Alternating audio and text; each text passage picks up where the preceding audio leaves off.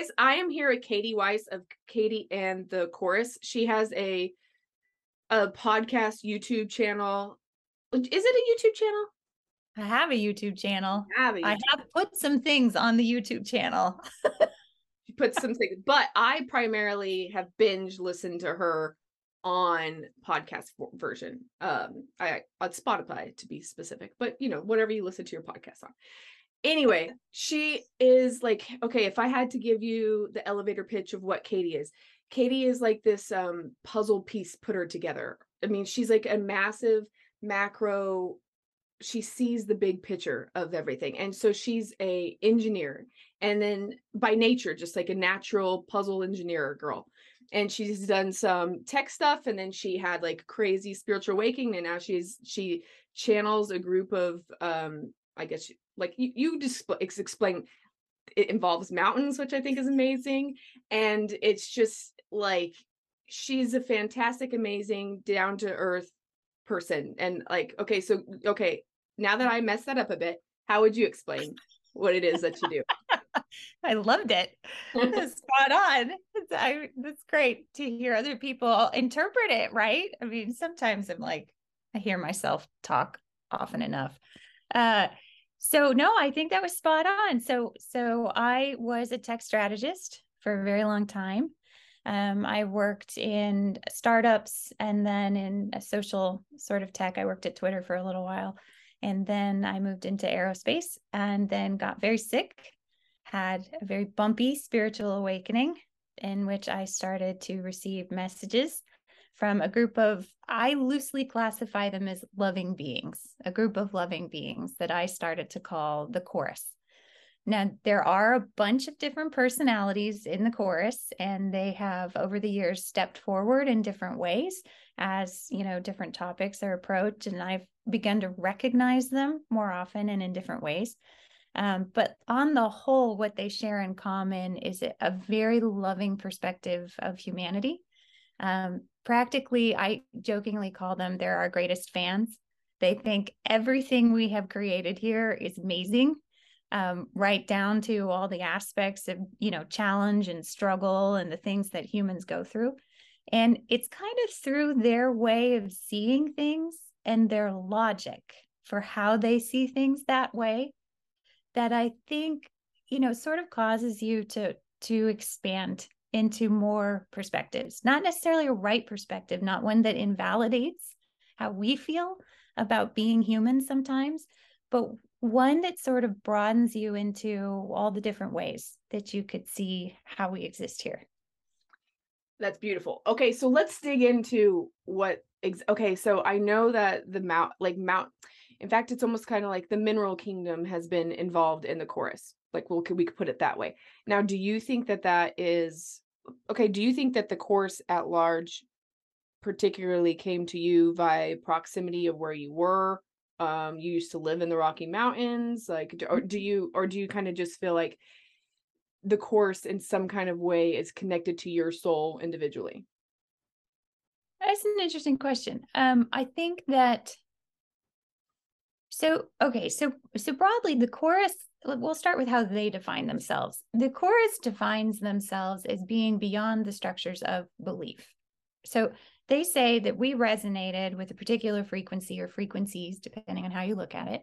Those were the frequencies of disallowance, which created our experiences here of limitation, finiteness, and insufficiency. And so they say, well, we are you know, beyond the structure of beliefs because we don't resonate in the places that you resonate. And one of the first manifestations of your resonance is something that you call a belief. It's a structure, it's an energetic structure that creates. And so they said, all of us don't hold beliefs. That's not something that we exist within. And that's challenging for most of us as humans to even relate to because it's hard for us to even envision what an existence might be like when you don't believe anything. So that classification loosely puts them what they call on the sidelines of our game. They they like the game analogy for what we do here. And they say, hey, anybody who holds a belief by our view is playing the same game with you. You might all hold different beliefs, but you're fundamentally by the belief definition all playing in sort of the same realm. Right and we do we do hold beliefs like we we believe that we're we have like we you know we roughly live to around 80ish we believe that we you know like uh like that that that the sun rises and sets at a certain time like we we have all these like like things that are um that we've all agreed like we, we we've agreed on how we how we define time. We've agreed on how we define the calendar dates and how like we've we've agreed on a lot of things that we don't even think about. They're just be, become mm-hmm. second nature. Uh but i don't really think animals have the agreement about time or you, you know i mean so it's uh I, I I I see that like we're playing like a game of limitation a lot, mm-hmm. and it's it's even it's even broader than not just like, you know, oh, he's pretty, he's not, he's uh, not not like not even like that kind of game. Like we're talking right. about like boom. So yes what I always like about like they seem like the most laid back every like they're just kind of like Corona shmona Like like like everything's just like not it's like it's like oh it's so it's so nice that you are concerned about that. It's not concerning though but it's nice that you're con- I'm, I'm happy that you're concerned. But it um so it's, it's kind of like the ultimate pothead friend in some kind of way or something you know? Um but at the same time what is super fascinating about the chorus is they have a they give you their perspective on our history on how the humans have come to be. And that's like crazy cool. So, how did that start coming up? So in the first season and the first book, so so we've done one book. The second book is about to come out. The first book was the Book of Human Awakening, which was an introduction to an overview of the awakening process that they, you know, say humanity at large is going through right now, um, which is expansion from a point of limitation. So they emphasize that you're not like ejecting off of it and you know moving into higher realms. It's that you're keeping a foot in the game as you expand, and and by doing so, you are able to to expand through perspectives where you understand the validity of an existence of suffering and challenge and how you can expand by way of that. But then also you can hold other perspectives that sort of are all equally valid. It's it's a way of expanding into the multiplicity of of the universe basically so, in that first introduction, they lay out three engines that they call of reality. These are, you could consider them to be like the driving forces, the enactors of a lot of this experience of limitation. And it, they are time, body, and distance. So, these three things are, are actually pretty fluid concepts by their view. Um, they are creations also by their view. We created the concept of time the human version of linear time is what they cover in the second book and what we're talking about right now in the second season of the podcast.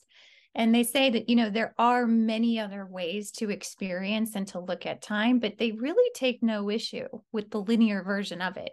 They simply contrast in the book and in the second season different perspectives on time and how, in some ways, the view of time as linear really served us here because we chose this experience of limitation and linear time enacts a lot of that limitation. We're constantly running out of time, is one way of looking at it. We're constantly sort of embodying the passage of time, is another way of looking at it. But also, they're pointing out that this concept of linear time shows up even more unconsciously in terms of, like, for example, our concept of an interruption and they're like, that's totally yours.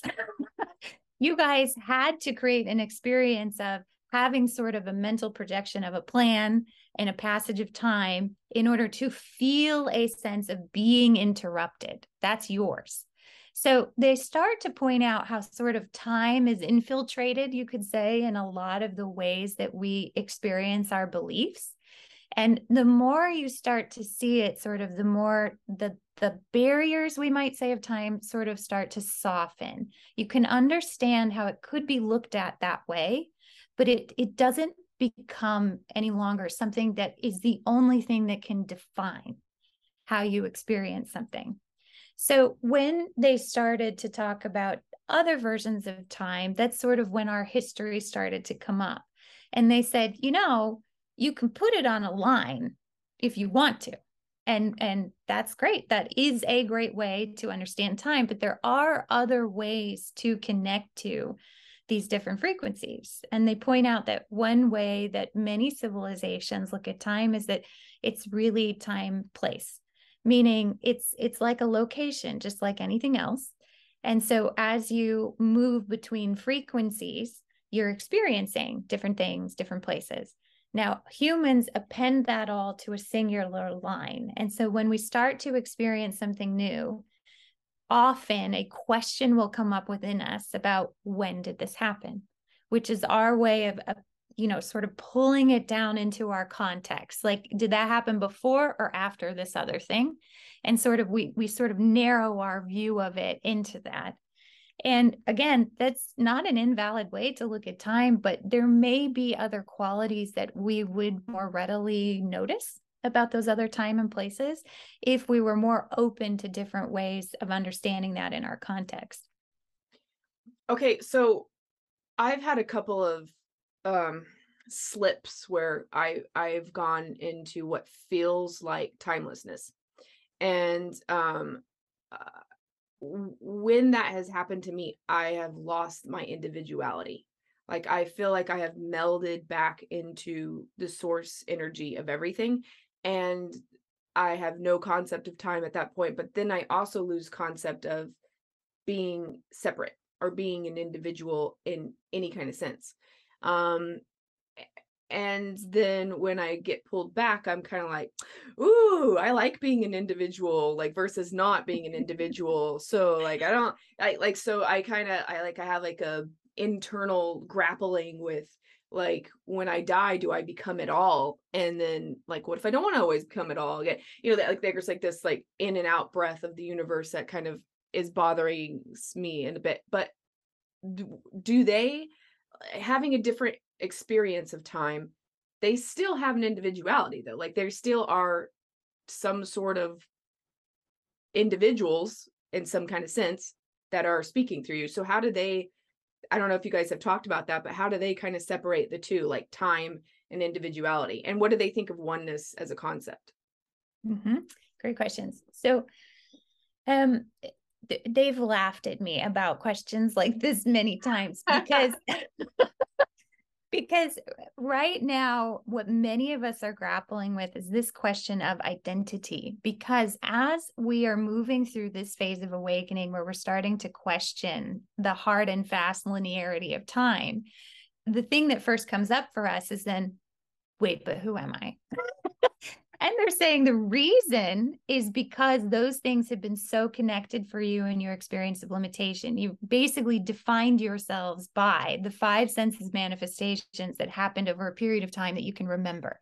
Yeah. So they tease me and they say, if you had no childhood, if you had no other experiences to, to append yourself to, how would you define yourself right now in this present moment?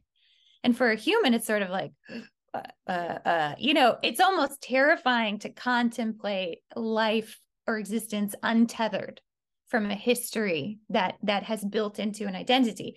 And they're you know they're sort of like these are why you're having these questions is because you are getting you're catching on to the fact that like hang on if time's fluid how the hell do I identify myself? What am I then? If I have a past lifetime over there and a past lifetime over here, and you know, and then also like you're saying, if I merge into the one. Now, those experiences, so the, the chorus is very clear that your uniqueness is a fundamental part of creation. Every being in creation has what they call a unique frequency, a core frequency that is inviolable. It is your connection to all that is to the infinite power of the infinite.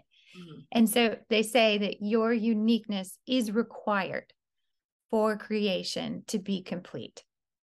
So as we expand, right, they say really what you're coming into is you're expanding more and more into your own uniqueness. You're discovering more and more of who you are. We expand just like the universe.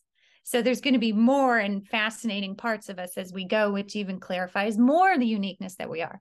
This is hard for a lot of us to imagine because it's sort of like you run out of ideas for uniqueness. Is it like, I mean, we all, by their view, look a lot alike here. It's like we all have heads. you know, and so it's like, what does an infinite universe of infinite uniqueness even look like? So when we have those experiences where we go forward, and, and this can be common in terms of, um, you know, if you take eh, microdose psychedelics or things like that, people describe these experiences where essentially they've stepped out of our belief systems, either softly or or like a big old jump. And what they feel like they went into was like a oneness, right? And the chorus is like, that is a totally valid perspective. Being a human who is coming from a group consensus that is super stringent full of limitation in which you disallowed your ability to connect to really anything beyond your game. And so as you step into this connection this connective power that awaits you beyond these beliefs they're like we can understand how it would feel like a oneness in the first forays it would be like, wow, I can't believe I can be so connected to everything else. I can feel these other things. I feel oneness with the trees, right? We're sort of just blown away by this connection. And they're like, yeah, it's an aspect of the perspective that you're coming from, it's the contrast. It doesn't necessarily negate your uniqueness. But from the conscious perspective that you're moving out of the belief systems and then moving back in, you know, you could say, like, wow, there's a fuck ton of connection out there. And they're like, yeah, there is. It's amazing. And as you go forward more and more into those connective places, you will also understand or come to clarity on your uniqueness and what you contribute to that oneness even more. I I do know that um every like you know everybody has a unique sound like like the energy that splits your atoms is it's just like how we have a unique voice. I do know like in the way i've been able to to basically identify whether or not whether it's a past life future life like a parallel life whatever but the fact that i, I can identify that i have a fragment of that that signature within me is like there's an energetic sound like like oh yeah that that is related to me um and I and I can I can hear the sounds on every everybody has like their own voice signature. So I do think even and I will say even when I was in experiences which were psychedelics but weren't only in psychedelics, I've had these crazy popping into things with big long deja vus, like a near death experience kind of thing, um, where I thought I was going to die in a plane. Like there, there's a lot of different things that have popped me into this, uh, the monad, like the one seeing eye sort of feeling thing. And even in, even within the oneness though, I, I was able to, um, distinguish other so it so I, I i like that that's that's really interesting how you you uh mm-hmm. put it that way so okay so let's let's go back down to earth for a minute and talk about um for people who okay there i think there's a lot of fear around the word channel. Um i think a lot of people are like I, I don't know they have they have whatever ideas let them have whatever ideas they have but let them have they had they have some ideas about it. But so how did you as a person when you were going through this ex- explain how this like kind of happened to you and how did you justify it to yourself? Or allow it? Um i i avoided it for years quite brutally till i couldn't um so i get the fear around being a channel because i i think it's it it would make sense that you would have some questions as to who a channel is bringing through. Mm-hmm. And, you know, the chorus always says, like, hey, fear is your perception of your own fence line. It's the barrier of, of your most expanded belief at that moment in time. Your sense of fear is that sense of that furthest stretch. And, you know, some people are, you know, afraid of channels because maybe it's just not relevant to them at that moment in time. They might come back around to it. Eh, they they also may not need to. So, you know, I think I think both the fear is logical and then and then energetically, I think it's it's healthy to appreciate fear. Um so I had listened to a channel for years um, to Esther Hicks. And it was about five years in that I realized, oh my God, she's channeling. That was right as my illness started to take a real bad turn for the worst. And over the next couple years, we really struggled. Uh, saw a lot of doctors. Um, some of those medications made things worse. Some of them did nothing at all. No one could really a mysterious illness, right? Like you don't really know what exactly it was, like autoimmune kind of thing. It was progressive.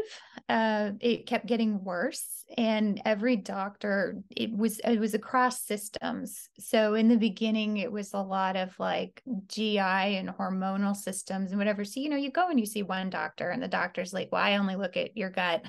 You'll have to go see somebody else for hormones."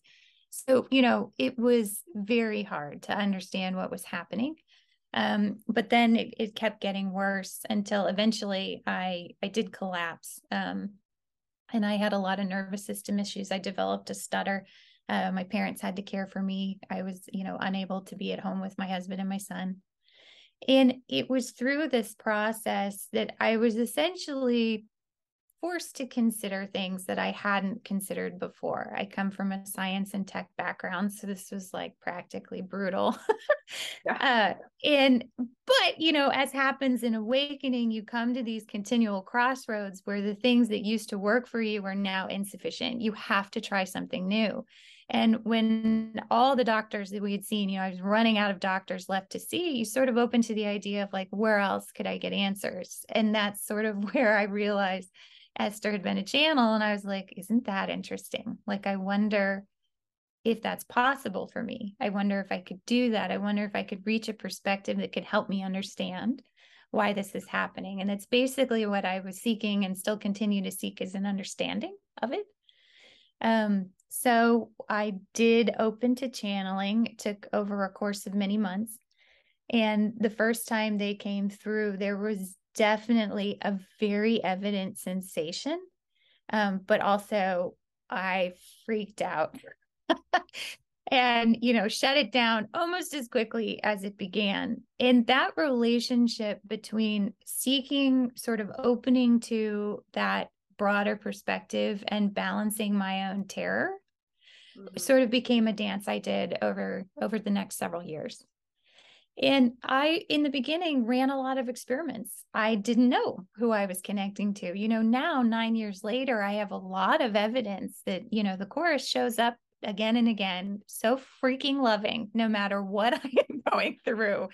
It's amazing. It's a miracle to me how I, you know, they can hold a perspective that somehow helps me to feel an ease with even like the harder things but in the beginning i didn't have that. So i you know did what i think a lot of channels do. You sort of come up your with your questions. You think of the best answer you can possibly think of and then you sort of take down their answers and you see kind of which ones you know blow your mind a little more. And time and again it was theirs then I started to test my connection. So I used to try and channel while I was driving in the car or at the grocery store or on walks just to see if this was a valid thing or, you know, was only possible in certain circumstances.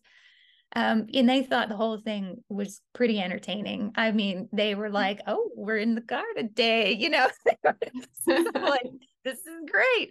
Um, and so, you know, now today I have a lot of trust for that. And now today I understand how I did sense it that first connection. And I, I do believe everyone has an innate ability to sense these things and to connect. May not be relevant yet, or you know, may so come later. With but... that, is it like um is it a thought voice? Like how like how do you experience in your physicality? Like how does it express itself in your brain to you? It depends on which member of the chorus. Sometimes it'll come through a little differently.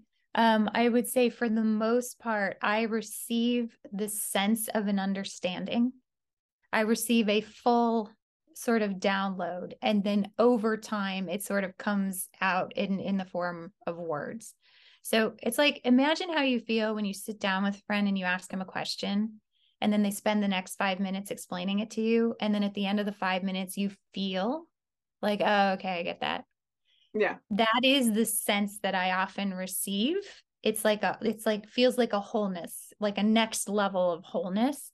And then i am able to translate that into words. So it's and, almost like you're it's a telepathic download that's kind of happening in a way from the vaster members of the chorus i would say yes and then i translate it into basically our frequencies some other members of the chorus though feel much more similar to human communication it feels more specific it feels like a particular sentence, a particular word. And I've come back to that again and again. I was like, no, they're really saying that word, you know, and now it goes faster. It's a lot easier to be like, that's the word. And it just sort of flows. Um, but, and then sometimes I do receive pictures depending on what they're talking about. Sometimes it's easier for them to just be like, like this instead of, you know, a particular meaningful word. So there's a lot of variety in in the communication. Now, I know with you in particular, like one of the things I wanted to get to was the trees called you out one time and you got introduced to the the the, the tree kingdom or whatever you want to call it. Um and uh, like how they are beings in and of themselves as well. And so tell me about like like not so the chorus is sort of with you always, but then there you have like like right now I know you're also kind of having some communications with water beings because you've moved to the mm-hmm. ocean. So but these water beings and or like these tree beings are something that it's almost like you can communicate with but they're not something that is with you always that you're channeling always so how do you yeah distinguish that um so the tree kingdom some of these beings i have been you could say introduced to by the chorus so the chorus is sort of like way out there off the game. And then they were sort of like, and now that you're continuing to open, you'll more easily be able to communicate with some of the more energetic members that are also on the periphery of the game or in the game, depending on how you define it. Many ways to define it. So I did not know I was going to be connecting with the trees the day I went hiking. Uh, story we tell in the podcast. Uh, but then it made a lot of sense once we did because I could feel their energy. I knew they were sort of in the mountains on this trail or what have you. And when they came through, it definitely felt like, feels like a, a very different voice. They have a different perspective on this. They have been aware of humanity for a very long time like the mountains too the mountains have also been aware of humanity for a very long time in some ways you could say that they experience time differently than we do and so they they have not experienced a passage in the same way or a, a forgetting hmm. they are aware uh, humanity sort of forgot these connections or moved away from these connections and they remember the times when we still had them um, and so they, you could say, by way of their energetic connections, hold vast memories. Or you could also say, if you use the time, place, you know, understanding, they're simply still connected to the times when we were able still to connect with them. But they both, in my experience, at least the forests in the Rocky Mountains, understand in some ways our choice of limitation have learned a lot by our choice to experience this and are very excited to reconnect with humanity at broad scale. Because even though they have been able to observe us in many ways, when we are able to energetically reconnect with them, we, we convey the rest of the picture. Like when we cut off our energetic connections from some of these other kingdoms or kinds or whatever you want to say, um, they they couldn't hear from us either. The chorus is broader. So the chorus is like we see you from the moment you chose to you know incarnate in this whole thing called belief system. So they did in some ways experience a separation but it's very light it's very fine whereas those members of our reality of our game who are a little more physical that we can even see on the wavelengths of visible light mm-hmm. did experience a little bit more of a disconnection from us so they're like you're back you know like we still remember we still access those frequencies when you could connect to us but also we're pretty stoked to hear what you all will convey to us about your experience of limitation when you all begin to connect again huh Okay, so then so then let's go into when we were connected because I think that that's like what? I feel like it's like secret amazing knowledge. Um okay, so okay, in your podcast you talk about this and then you talked about how you think the Spanish peaks in Colorado may have been and we talked about this a little bit um so I don't know how much you want to go into it or not, but there's been kind of an understanding that the humans that were or maybe will be once once again um eh, did something you're unclear about what because you're also from a perspective of things that didn't care about us or not didn't care about us but they didn't have the intricate knowledge maybe that like if the mountains or the trees like if we created a nuclear bomb right now they would be like yeah you guys blew something up you do but i don't know that they would know how we actually did it you know kind of thing like i don't know if i'm explaining that right but anyway you say that there was some sort of cataclysm or something that ended in an old epoch and that they are aware of that and that we have been remembering or reassembling since then or something. So how and tell me like how you think like the spanish peaks may be involved in this and stuff? Mm-hmm. okay so i'm I a guess, horrible question asker and i'm sorry but i totally get it. I'm on the same wavelength man i'm yes okay. So before we get into these eras of history, it's important to note that the way the chorus understands our current physical bodies is what they call a mind body instrument. They don't see a difference between the mind and the physical body. They see these things as very intricately connected. We are a unified field of perception, according to them.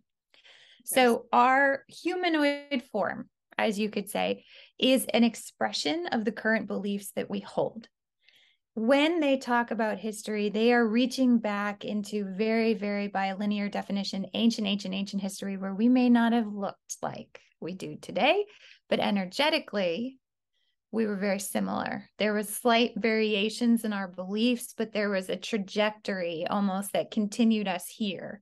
So I don't know what we looked like back then. Honestly, I have memories uh, sporadic that have come through as I've done this work with the chorus where I remember being there, but the context feels very different. My expression feels of my physical self expression feels very different. So, one of the first memories prior to La Garita Caldera that I recalled was um, an experience of great destruction. And I know that now this is, you know, relatively commonplace of like, oh, you know, we we keep destroying things um, this idea is coming up. This destruction, however, is is way, way, way far back. And depending on how you want to define the kickoff point for our limitation, this event could be viewed as one of it. Because in that experience, we created the concept of destruction.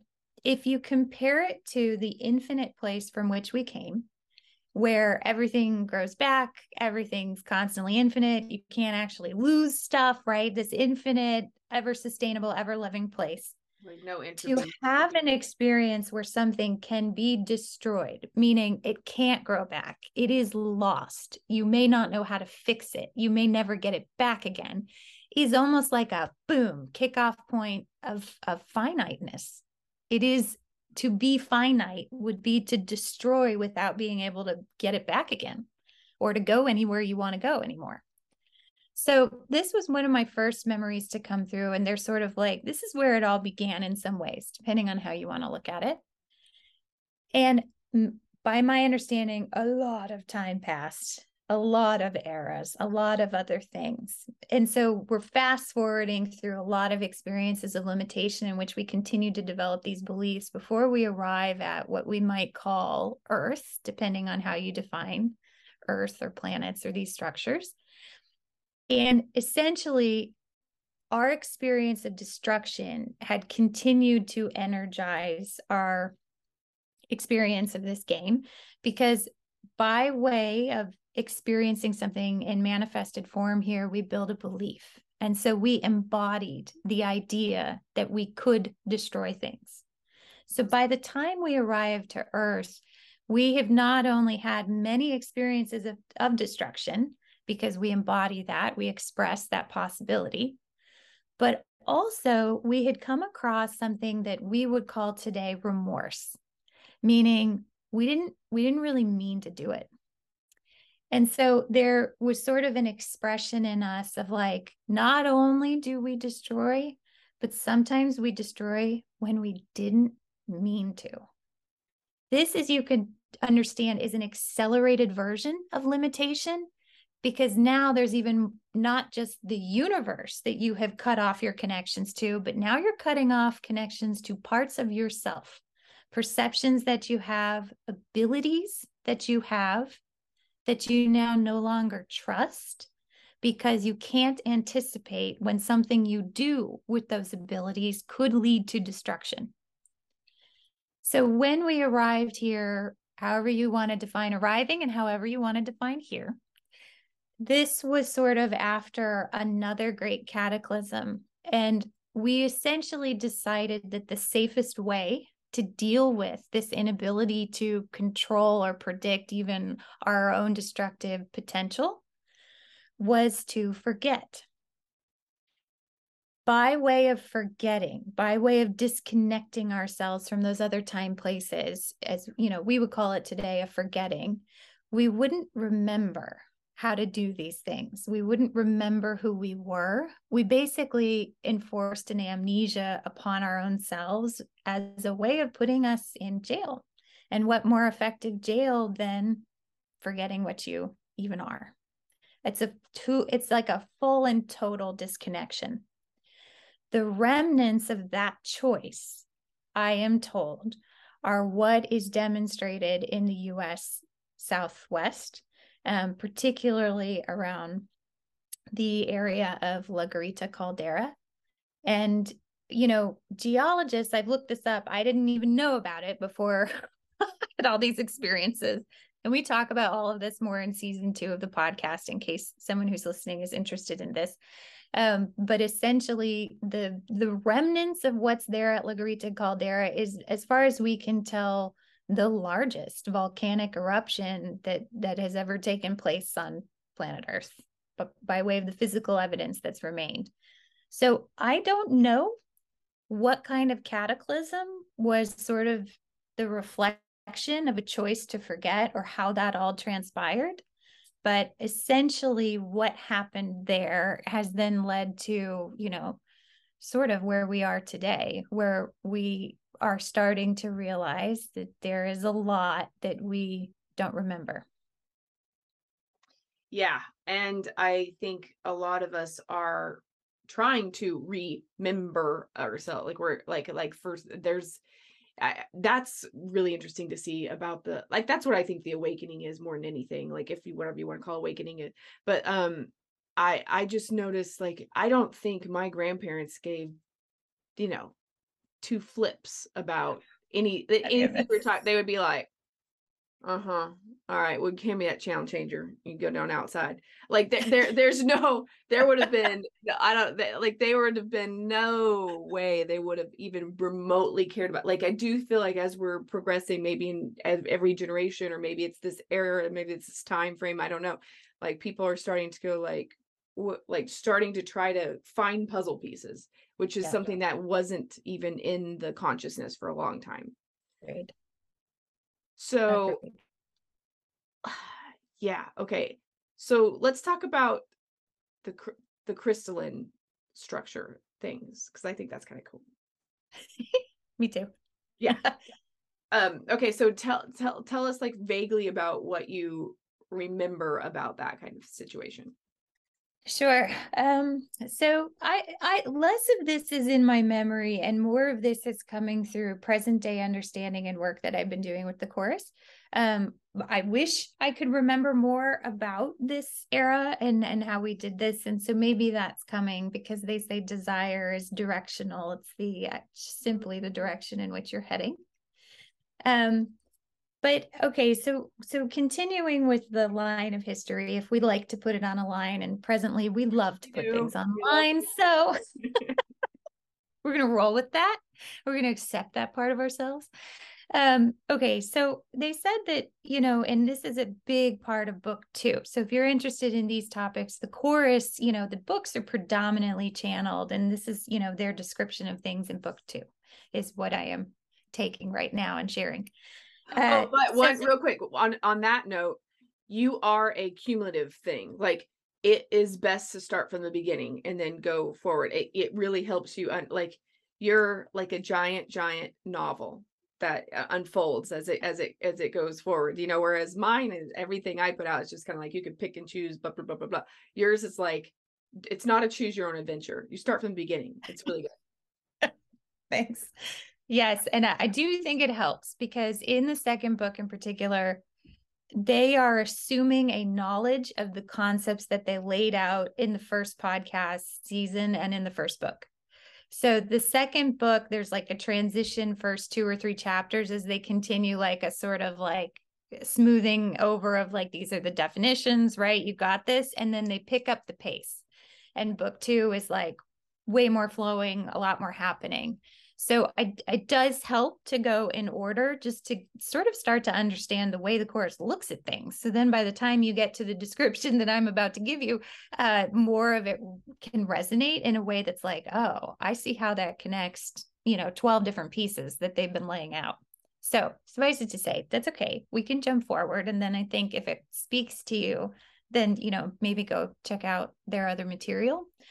Um, but okay, so first starting with the definition of Earth. So it's very interesting right now that there is some debate about what we even feel like our home planet, if you like that word, is. And they start describing their history. It's sort of like Earth was at one point an idea, it was a concept, it was a belief. Um, so, of other frequencies, of more etheric frequencies, if you like that word. And then at some point, the mountains were grown. So, by their view and, and by the mountains agreement, they are a consciousness, but also there was a partnership at play between us and the consciousnesses of the mountains to sort of create these structures. By their own description, there's much more to the mountains than rocks. uh, they, they're a very vast consciousness. There's a lot going on there, but the aspect of it that we have been able to see is like piles of rock, really big piles of rock. And that's, you know, about it. But now, as I'm sure, you know, you've know many who are feeling there's sort of like a magic in the mountains, majesty in the mountains. People want to have retreats there. Like we're starting to catch on that there's like a lot more going on in those environments. And that's true. When we partnered with the mountains to create these structures, it was essentially harnessing an energy that existed in the earth plane, in the earth as a planet. Again, whatever word you want to use is fine. There are many perspectives on these things in the universe. So the structures of the mountains sort of harness the energy upward to the apex, to the pinnacles of those things. And we existed essentially up there. Uh, we were less constrained by physical needs then that we are today. We didn't feel heat and cold or need food in the same way then um, the energy that was sort of channeled upwards at those apexes were pretty much enough to sustain us. And we really, really dug what it was up there. so, over many eras, over many, many epics, many stories that, you know, eventually will come out as we all remember these things ultimately we were sort of drawn down the mountain, sort of by interest or however you want to say it as some of that unfolded, there was another cataclysm in which the mountains were flattened, they were destroyed. And the energetic bridges that they represented were therefore also destroyed. Unable to reach those sort of vaulted elevations any longer, we tried to recreate them now, sort of more on the earth plane.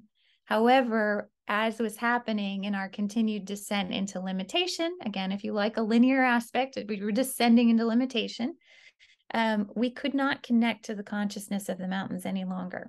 And we had been so busy with our dramas that we didn't quite recognize that until it was too late. So AKA the pyramids kind of thing. Like like that's like a recreation attempt. So yes, by the chorus's own view and by some things that I have been exposed to, I guess you could say, pyramids are essentially a more primitive version of mountains. Mm-hmm. So when we created those structures, we couldn't actually grow mountains any longer. We couldn't communicate with that consciousness in that way, but we still had an ability to work with stone to sort of sing to it in a way. So it's like it's like repeating recipes without even knowing how to grow food or where it comes from.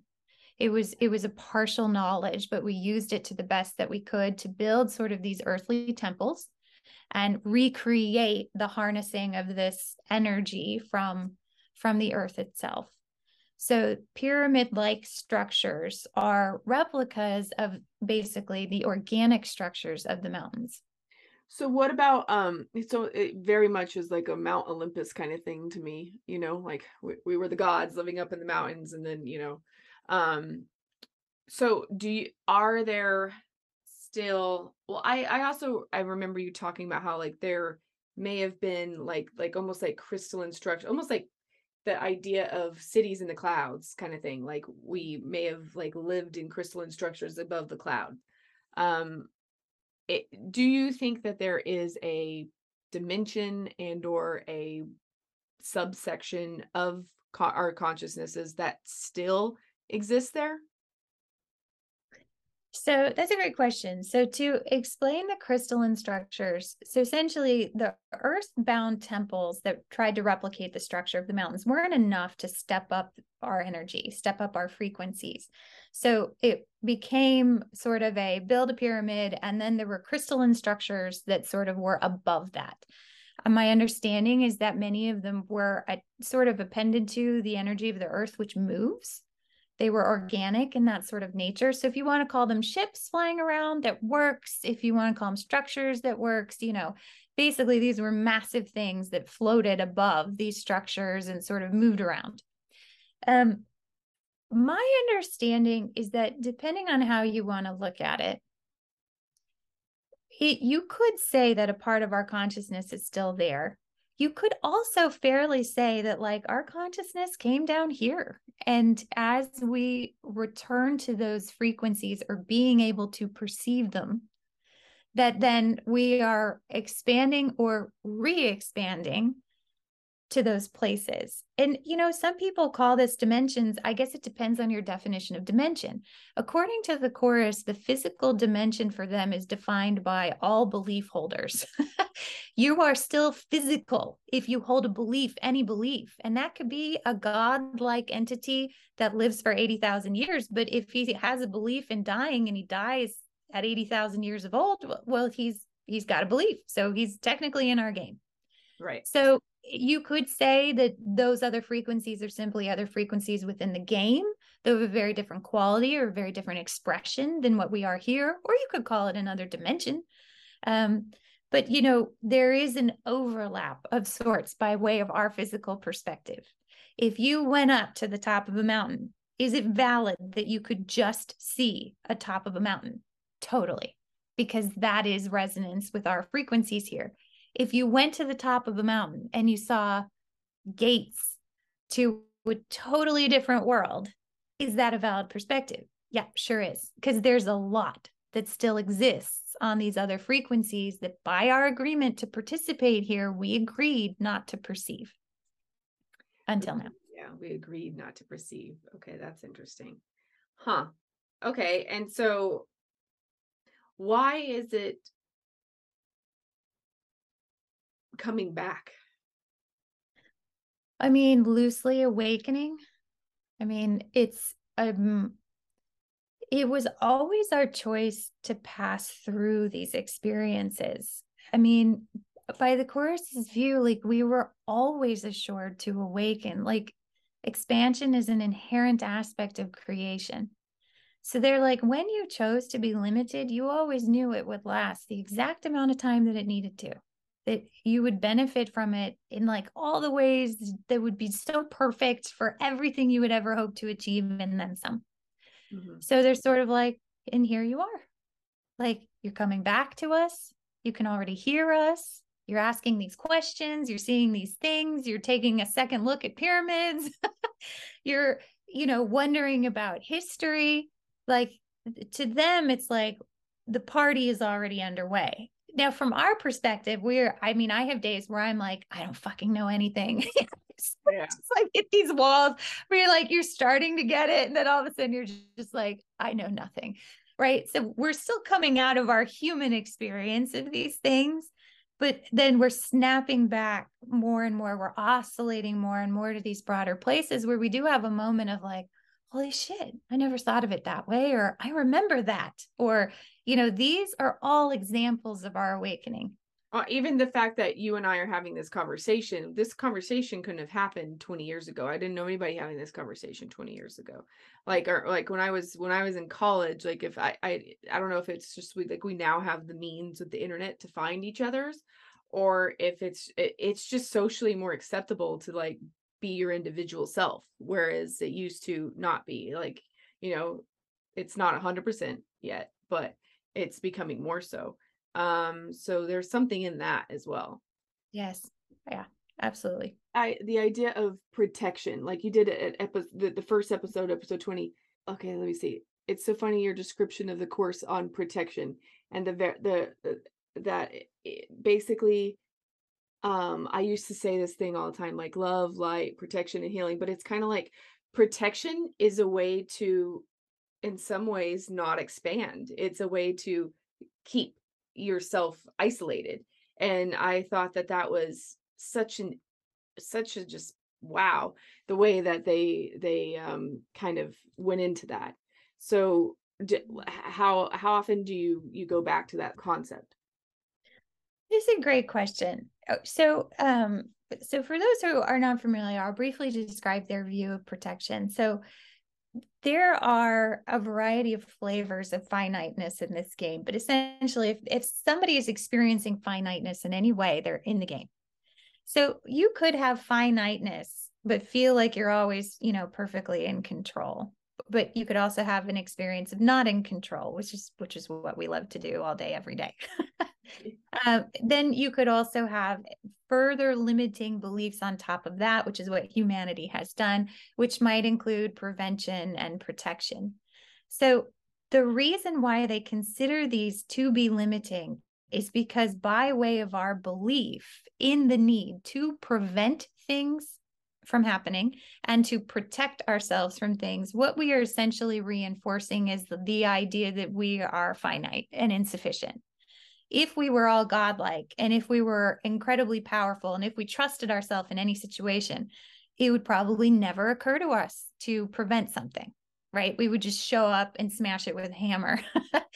so when humans are constantly energizing, put on your seatbelt. What we are energizing is the idea that we're frail and that if a car accident happens, we could be damaged, right? We're energizing the entire construct in our version of the game and we do it for each other all the time and the reason why i say for each other is because this is a group consensus so we participate in here as a group. So when i have an experience of loss of control and something terrible that happened to me and you hear about it almost subconsciously you will activate beliefs of like oh i got to prevent protect myself from that. I got to prevent that from happening. Have you ever heard someone tell you like a really awful story and then you go home and you like do something like even subconsciously related to that. Like they got a spider bite like and then you kind of go home and you look around for spiders or whatever it is. That is no one's fault and it's also completely our fault because we chose a group consensus. So the protection idea to them is again nothing to fight against. With all of these beliefs, the way you navigate them in awakening is simply by seeing them. The light of consciousness, you know, we always talk about that. By bringing these beliefs to consciousness, what we are given then is a new choice. We're not unconsciously driven by them in the same way anymore. And you can almost see it happen with some people where they come into contact with an idea and then they almost get like, there's like a prevention or a protection launch inside of them. Now, do they consciously in that moment have a perspective of like, oh shit, look at this. I'm a human and I'm feeling like I need to protect myself? No, they're still unconscious in the experience of the belief itself, which is where we all have been and where we are all coming from. So, by the chorus's view, the fact that we can even read a book that has in there a different idea about these things called prevention and protection is already like reason for celebration because they're like, you see it now and you will feel it more consciously in different ways. As you go into a situation, you will be more aware if something comes up. Now, does that mean I don't protect myself anymore? Fuck no. Like, I'm still in the game. I still put on sunscreen. I still buckle my seatbelt, right? I have a respect and an understanding for what we created here. Mm-hmm. Sometimes I choose not to energize that. Sometimes I still participate. It is an oscillation currently in this phase of awakening where we're going to be both for a period of time, and that's okay. Yeah, I mean, for me, like when I heard that, like the the I I just kept on it. Like I really think it reinforced my, like, like you the less fear we have it's just like it's just so much more expansive fear fear is a contracting emotion and like it's it's i think it's valid it it, it, it happens it's going to happen it's still going to happen uh whether you want to try to get out of it or not it's still going to happen but I, I think trying to protect yourself from fear and for think uh, like is it's um you're lingering on something that's going to happen uh, uh you can ex- i think you can grow through things more you can expedite the process of what it is we're doing here if you just kind of embrace the fact that um things are going to happen and that's how we grow yeah. which is yeah which is uh, so yeah i really just love the chorus's like the thing thing about protection and then um okay Okay, one second. Let me read my notes. I say, okay, your take on depression really hit me. I hadn't dealt with it to that level, but I do see the inner working of how that manifests, and it just expanded my understanding of this emotion so much more for that. And I will always be forever grateful for you on that. Like the way you you you had a a depression episode that came through and the way you walked us through it um I think is super healthy for anybody may be going through that or w- that will go through that or um it, you you just have such a a human but also a macro step and look at that. So i guess do you have any advice for depression people? Uh, or I mean, not not depression people but somebody who's going through a hell of depression? You're a depression people. No i don't i am a card carrying depression person like have yeah. been there understand it experience it still. And I'll explain, you know, why I think I experience it still. So, in the first season of the podcast and the first book, the chorus spends a lot of time on different emotions that a lot of us are feeling now and their perspective on energetically how those come to be. Depression, by their view, is what they call an energetic eddy. So, some aspect of you that is expanding, that is awakening, senses this sort of more expansive, new energy kind of place. And then the five senses part of you, part of us, is like, that ain't here yet. I don't know what to do about any of this. And I can't I can't put together enough physical manifestations to to make this make sense. And it's sort of like a sinking feeling, like an overwhelmed feeling where there is a sense of loss of direction. Like what what do I even even do and you're not sure which one to give up. You don't you don't want to give up sort of that hope for the future even just a feeling sense right? This may not be a conscious like oh it's this thing i'm hoping for. It's a very awakening process expansion in your energetic perception that is happening. And then there's this other part of you that's making really valid points like it's not here. You don't see it. It's not on the five senses yet and that weight that eddy feels to us is what we call depression. So in the season 1 episode on depression, I, you know, give a story of my experience of it and it was when I really finally to start started to come to an understanding of it because I was finally acknowledging that the things I was perceiving energetically were real, real in a way that I couldn't yet validate on the five senses. These are things that we're feeling and they are different than the five senses. And sometimes they don't connect yet. and getting to a piece about sort of holding open the door for for each one softens the sensations of depression because it, it sort of relaxes us out of the energetic eddy where both can be true it's true it's not here yet it's true that you're sensing something big or real or a hope maybe that you can even identify you know, oftentimes human experiences throw us into depression by way of this. So perhaps we have a loss, uh, perhaps we lose a loved one to death. And yet there's some part of us that wants to still know that they're still out there or they're still connected. You can still connect to them or they're okay, right? And then there's no five senses support for that yet. They're both true and the more we expand the more those things that you desire which are directional that's the direction you're heading will start to come through. But in these interim periods the, the trick or the challenge is to remain open to the validity of, of of both things and not try to pick sort of a winning side. I have found that as i've gone forward in awakening um, I still hit these moments of depression where I feel the energetic eddies. I'm really accelerating through things and I'm feeling new things and getting more communications from beings. And then my five senses is like, how is this all going to work out? We don't see it. Like, there's no money for that. You don't have time for that. Right. And I start to feel that sense of like, ugh, just pulls you down. And I have found that I don't fight it in the way that I used to. I'd sort of like, oh, okay, here it is. Like we're gonna pass through this now. I let it be. You feel like you you've developed the tools to move through it quicker.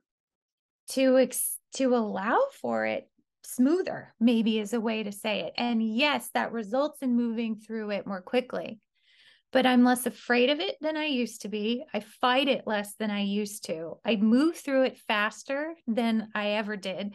And I also understand what it's telling me. I I acknowledge that it's a representation of the fact that like we are all expanding and we're finding these things that we wish for or feel is missing or you know these sensations that are sometimes difficult to describe and then also we're coming from a reality that was true. We built it you know, we had to do stuff and figure shit out and work hard and make it happen. So I think the more you go into and out of depressive episodes, the more you recognize its purpose. And the Chorus says that too. It's like really all of these things in awakening ultimately are serving you. They're awakening us to the beliefs we held that told us those things weren't possible or how could you or whatever. And sometimes when we are in a depressive episode where we feel very numb and very lost, there are actually many energetic things happening. This is a this is a very new concept for humans, but depression is actually very productive. From an energetic awakening type of perspective, there is a lot that we get done while we are depressed. I love that. And I think that that's going to be very helpful for people. And you should teach a class on depression. Just saying. now, that's a way to monetize through that. Um but anyway, uh I I was uh I can't let you go before we talk a little bit about nubs and hallmarks cuz that is like so okay, Katie and I with Andrew Fink have been um working on this I guess should we just like we've been working on categorizing how do we start this? Database. database it's a database but like so what we've been doing is looking at all the anomaly figures compiling all the an- anomalous stuff of megalithic sites right? Or these old like sites that don't really quite make sense. Things that have these nubs which if you watch my channel then you probably know what a nub is because i've had about like 30 episodes on them. But anyway, they're protrusions that come from random old ruined stones, right? That you're like, what? What is that? And everybody has their own theories, and none of them match up to everything. Uh. Or like the giant stones or whatever. So there's there's I don't know how many we are categorizing right now, like probably like 15 or so. But um that yeah, there's nubs, there's pinch holes, there's mortalists, there's all this stuff.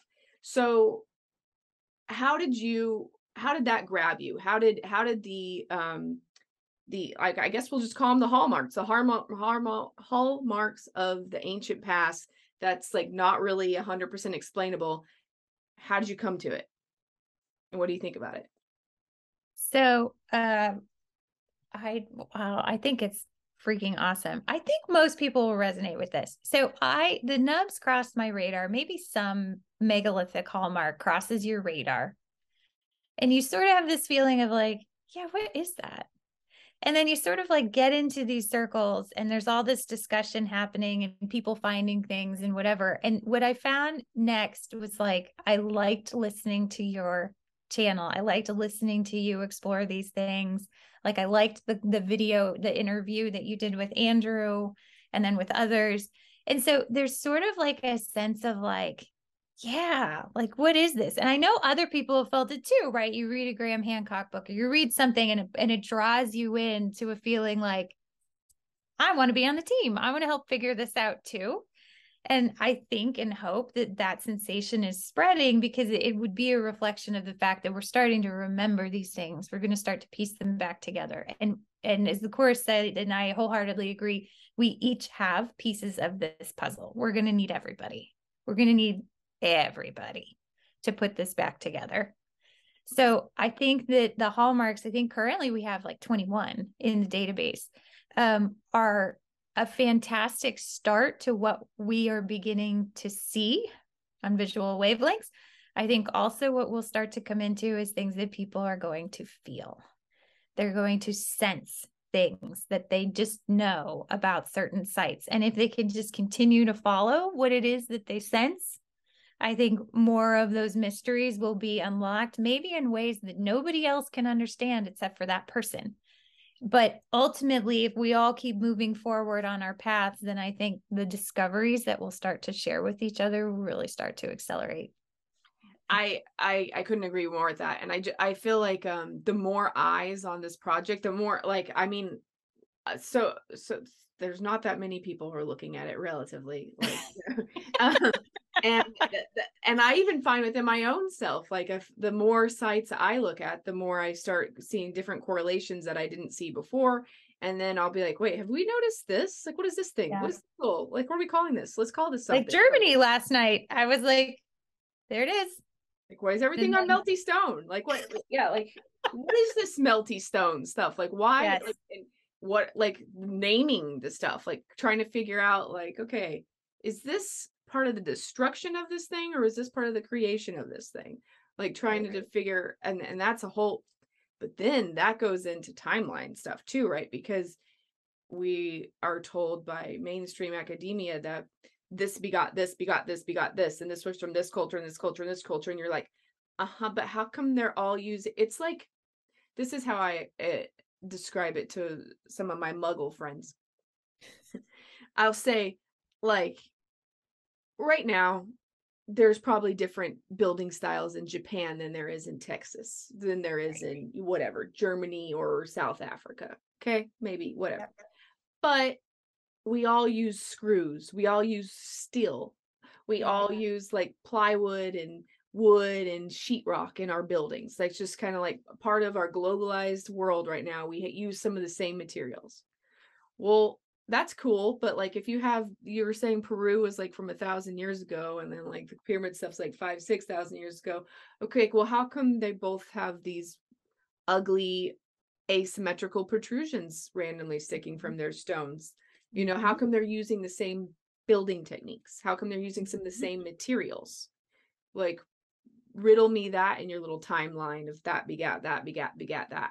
Yeah mm-hmm. um which all can't verifiably even be dated correctly because it's stone and stone can't be dated. So mm-hmm. I just feel like I when I explain it to people like that, they're like, oh, and then they don't want to know. They're like, oh. been there. I mean, it was on yeah. the other side of my fence line at one point too, where I was like, hmm, I just, you know, you sort of just shrug away from that topic, even if you have a reason. I, I mean, that's okay. I've been there, but I doesn't it make sense that the line felt like it explained everything to us all for a period of time. And then now there are people stepping off the line that are like, we found this, and then we found this, and then we found this. and that are saying the line's not working the yeah. way it used to. Now, eventually, as we expand through all this and we discover all these things and maybe put some back together, would we be able to reach a perspective where we could then also explain it by way of the valid perspective of a line? Totally.